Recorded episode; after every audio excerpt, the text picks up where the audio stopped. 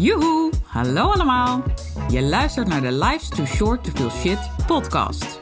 De podcast waarin ik alles met je deel over hoe ook jij een gezonde buik kunt hebben en houden. Mijn naam is Denise Boon en ik ben orthomoleculair darmspecialist voor ondernemers. Hoe hou je de dierentuin in je buik onder controle, zodat jij de regie hebt over je buik en je alles uit je leven kunt halen wat je wil? Zoals knallen met je business, met energie voor 10. Ik neem je mee op reis, want let's face it, life's too short to feel shit. Hallo, hallo! Leuk dat je weer luistert naar de Life's Too Short to Feel Shit podcast. Met aflevering 20 alweer. We gaan echt als een roeland. En het onderwerp voor deze podcast kwam naar aanleiding van een Insta-story die ik van de week plaatste. Want meestal sport ik in de ochtend. En uh, zeker mountainbiken vind ik echt heerlijk om lekker vroeg eruit te gaan. Liefst met één of meerdere van mijn uh, fietsvriendinnen. En dan uh, die mountainbike trails hier in de Lage Vuurse onveilig maken. Is natuurlijk een onwijs luxe hè, dat we dat in onze achtertuin hebben. Um, maar dit keer kwam er een idee vanuit de, de mountainbike dames om een keer s'avonds te gaan. Zeker nu het lekker lang licht is, ideaal natuurlijk. En dat was op eerste Pinksterdag ik dacht meteen, yes, wat elke kans die ik kan pakken voor een mountainbike rondje, pak ik. Uh, ik dacht wel even, hmm, minder dat het in de avond is. Maar weet je, in het kader van afwisseling is dat sowieso goed. Toch sport ik liever niet in de avond. En uh, dat postte ik dan ook op Insta. Um, ik vond het trouwens echt heerlijk hoor, don't get me wrong. Ik sliep ook als een roos. Maar het kan heel goed zijn dat als je in de avond sport, dat je dan juist minder goed slaapt. Of dat je misschien wel prima slaapt, maar dat je toch best vaak last hebt van uh, energiedips, vermoeidheid, um, moeilijker herstel van spieren ook. Dat kan. Maar ik hoor toch best wel vaak mensen die ik spreek die niet al te best slapen. Daarover heb ik laatst ook een andere podcast opgenomen. Um, dus luister die nog even terug als je dat interessant vindt. Met ook een paar hele praktische tips als je wakker ligt wat je kunt doen. Um, maar goed, het is natuurlijk vooral heel erg belangrijk om te kijken wat kun je wegnemen aan oorzaken waarom je niet zo goed slaapt. En s'avonds of einde middag sporten kan een van die oorzaken zijn. Nou, hoe dat zit, dat, daar neem ik je dus uh, helemaal in mee. Ochtends vroeg wordt ieder van ons wakker door een cortisolprikkel. Eigenlijk door je hormonen. En, uh, of eigenlijk door je hormonen. Uh, cortisol is ook een hormoon, is ook een hele bekende, hè? het stresshormoon. Nu is het zo dat adrenaline het eerste stresshormoon is dat actief wordt als ons lichaam in staat wordt gesteld van, hè, uh, eigenlijk opperste staat van paraatheid, zo kun je het wel zeggen. en elk lichaam kiest weer een andere strategie om daarmee om te gaan. Hè. Ken je ook wel, vechten, vluchten, uh, bevriezen. Um, maar cortisol is het tweede hormoon. Dus na die adrenaline-kick, die ook je in staat stelt om weg te rennen voor die sabeltandtijger, als die achter je aankomt. Althans, dat denkt jouw lichaam dan nog. Maar vaak is het een deadline op werk. Uh, maar die, die, piekt heel snel en die dipt ook heel snel. Nou, het hormoon wat het daarna overneemt is cortisol. Maar cortisol doet, doet dus veel meer dan dat. Want het zorgt er dus echt letterlijk voor dat wij ochtends wakker worden. Ieder van ons um, heeft dat systeem in zich. Bij de ene is het wat meer onder uh, uh, uitdaging onderhevig. maar uh, ik zit trouwens lekker te, te kuchen en te. Nou, hè, ik heb een paar kikkers in mijn keel. nou ja, dat hoort er ook even bij. Um, maar ieder van ons wordt dus wakker door een cortisolpiek. Dus ochtends is cortisol hoog als we wakker worden. En s'avonds is die laag. Dus het is echt als een soort nou ja, zie het als een, uh, als een berg. Uh, je, je begint aan de top van de berg en je eindigt onderaan. Bovenaan is dus de cortisolpiek die in de ochtend plaatsvindt. En naarmate de dag vordert, kom je steeds lager op die cortisolwaarde uh, en neemt melatonine het over. Dus die gaat eigenlijk precies de andere kant op. Dus s ochtends is melatonine op zijn laagst en s avonds op zijn hoogst.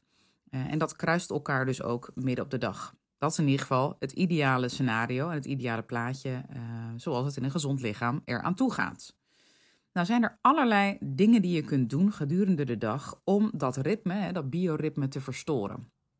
Je kunt daarin heel veel doen met je voeding. Dus bijvoorbeeld als je koffie drinkt na drie uur, dan uh, en eigenlijk zou ik het het liefst ook eh, voor, nou in ieder geval voor drieën hebben, maar laten we zeggen niet later dan één uur.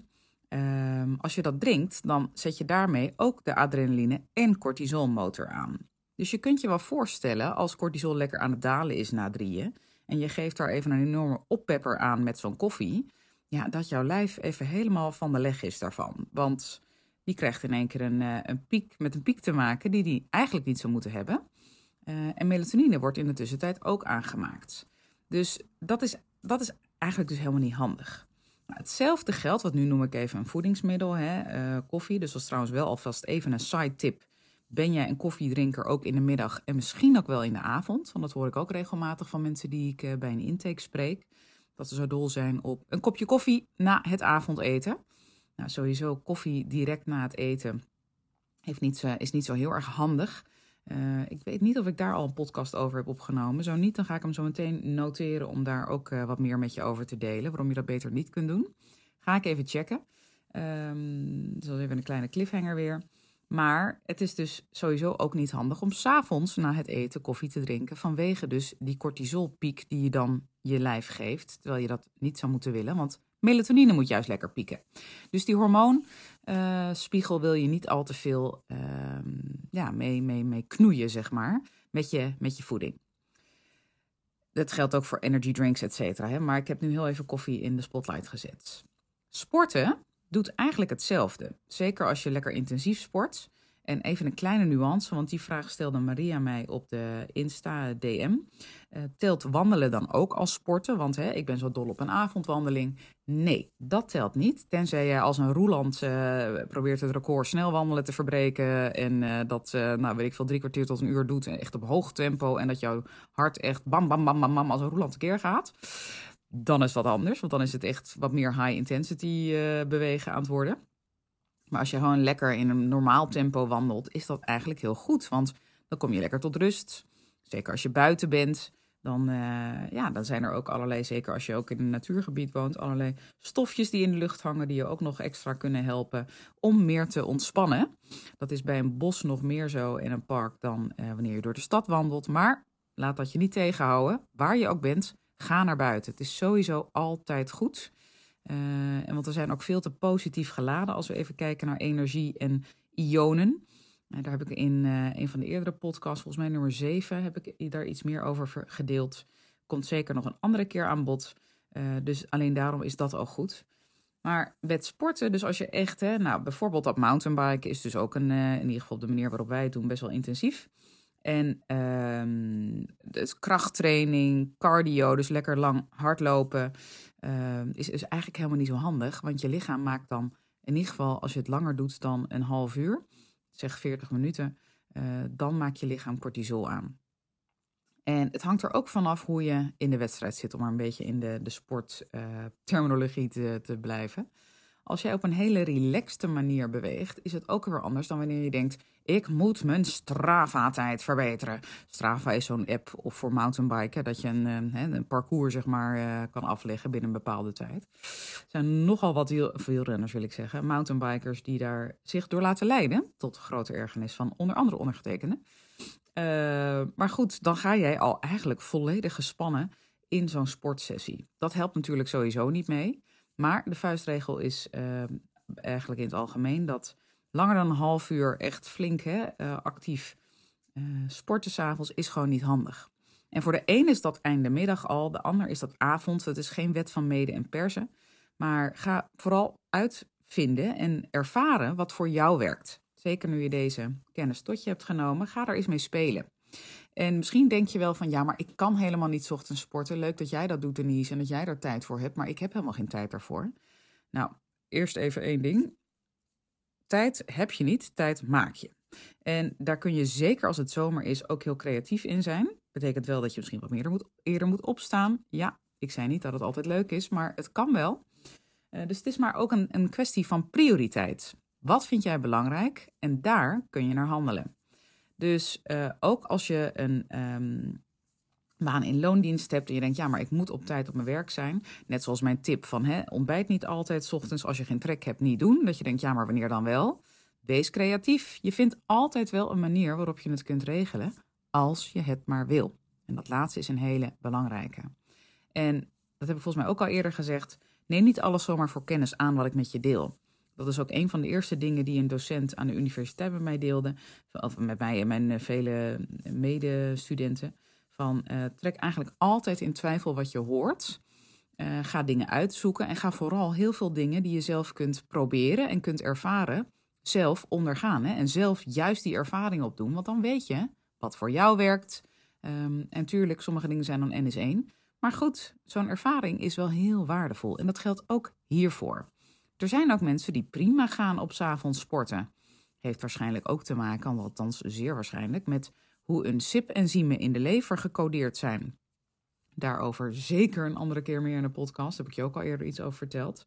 Heel interessant vind ik dat, die SIP-enzymen. Want bij de ene werkt het ene enzym sneller, of, of ja, beter wil ik zeggen, maar sneller is eigenlijk een, betere omschrijving dan uh, bij de andere persoon. Uh, en als je nou net een, een SIP-enzym hebt wat uh, hormonen beter omzet, even platgeslagen, ja, dan kan het zijn dat je er helemaal geen last van hebt. Vaak dan wel gecombineerd met dat je op een vrij relaxte manier qua instelling um, die beweging s'avonds ingaat. Dus niet hè, met die Strava-tijd bijvoorbeeld. Um, maar goed, dat kan dus heel goed zijn. En dat is ook, want ik noemde net natuurlijk even koffie hè, als voedingsmiddel, waardoor je die hormoonspiegel kunt uh, onderbreken en eigenlijk een beetje in de war kan gooien. Um, er zijn ook mensen die s'avonds prima een bakje kunnen drinken na het eten en gewoon in slaap vallen. Zelfs tot een paar minuten voordat ze gaan slapen aan toe. Terwijl een ander echt na drieën geen kopje koffie meer moet nemen, want die ligt alleen maar te plafond staren. Nou ja, dat geeft ook weer aan, onder andere de, echt in de hoofdrol, wil ik eigenlijk wel zeggen, um, die lever met die SIP-enzymen. Ontzettend boeiend. Dus ook hierbij weer, wie weet ben jij een, um, een type waarvoor dat niet geldt. Maar voor verreweg de meeste mensen geldt het wel dat je beter niet kunt sporten in de middag of de avond. Dus vanwege die hormoonspiegel. En uh, melatonine trouwens, kun je op heel veel manieren ook nou ja, activeren, om het even zo te zeggen. Uh, dus eigenlijk stimuleren hè, dat dat meer wordt, uh, wordt aangemaakt. Dus vaker ontspanning zoeken, ook tijdens een werkdag. Hè. Niet alleen maar achter elkaar als een roeland achter dat scherm blijven zitten en typen. Uh, juist even een rondje wandelen tussendoor. Liefst aan het begin van je lunchbreak ook. Dat is heel erg goed ook om nog even de trek op te, te wekken. Doe het liever niet na je lunch, want na je lunch wil je lichaam, of je lichaam, dit komt er even verkeerd uit, even opnieuw. Na de lunch is het verstandig voor je lichaam om eerst te ontspannen. En uh, in rust bedoel ik. Dus je kan natuurlijk ook heel ontspannen wandelen, maar als je lekker zit, dan kan dat eten veel beter verteren dan wanneer je weer een inspanning gaat doen. Want je lijf heeft dan al een taak te vervullen, namelijk dat eten uh, afbreken hè, en, en, goed verteren en daar voedingsstoffen uithalen. En als je er dan een taak bij doet, zoals bewegen, en zeker als het ook weer eventjes een lekkere doorstapwandeling is, ja, dan moet je lichaam moet daar dus ook um, uh, die taak ook vervullen en daar dus ook allemaal resources naartoe uh, bewegen. En je kan altijd maar beter één ding tegelijk doen dan twee of drie dingen tegelijk.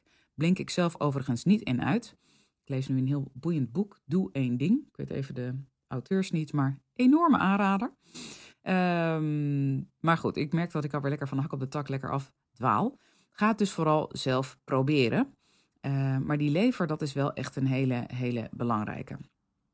Um, ik denk dat ik het hierbij ga laten. Ik hoop dat dit weer een goede food for thought was. Nee, ik was met melatonine bezig. Want ik zat nu als voorbeeld, gaf ik nog even dat ontspannen wandelingetje.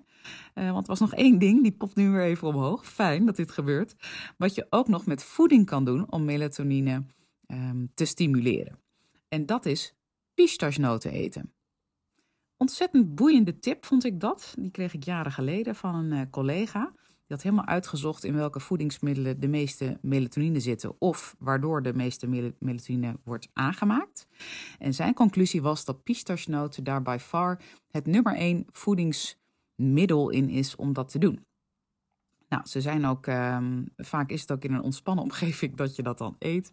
Ik zou het niet vlak voor het slapen gaan doen, maar uh, je kan het bijvoorbeeld wel of bij je avondeten doen. Zit meteen al te denken aan een heerlijke salade waar je pistachenoten overheen kunt doen. een beetje mango, geitenkaas, uh, nou, dat soort werk. Um, kan ook trouwens over een soep als je dit in de winter hoort. Maar goed, ik denk dat die kans klein is dat je dit in de winter hoort. uh, maar ik denk over een salade dat nog lekker is. En ook over een pasta kan het trouwens ook. De Italianen doen ook regelmatig pistachenoten over pasta's.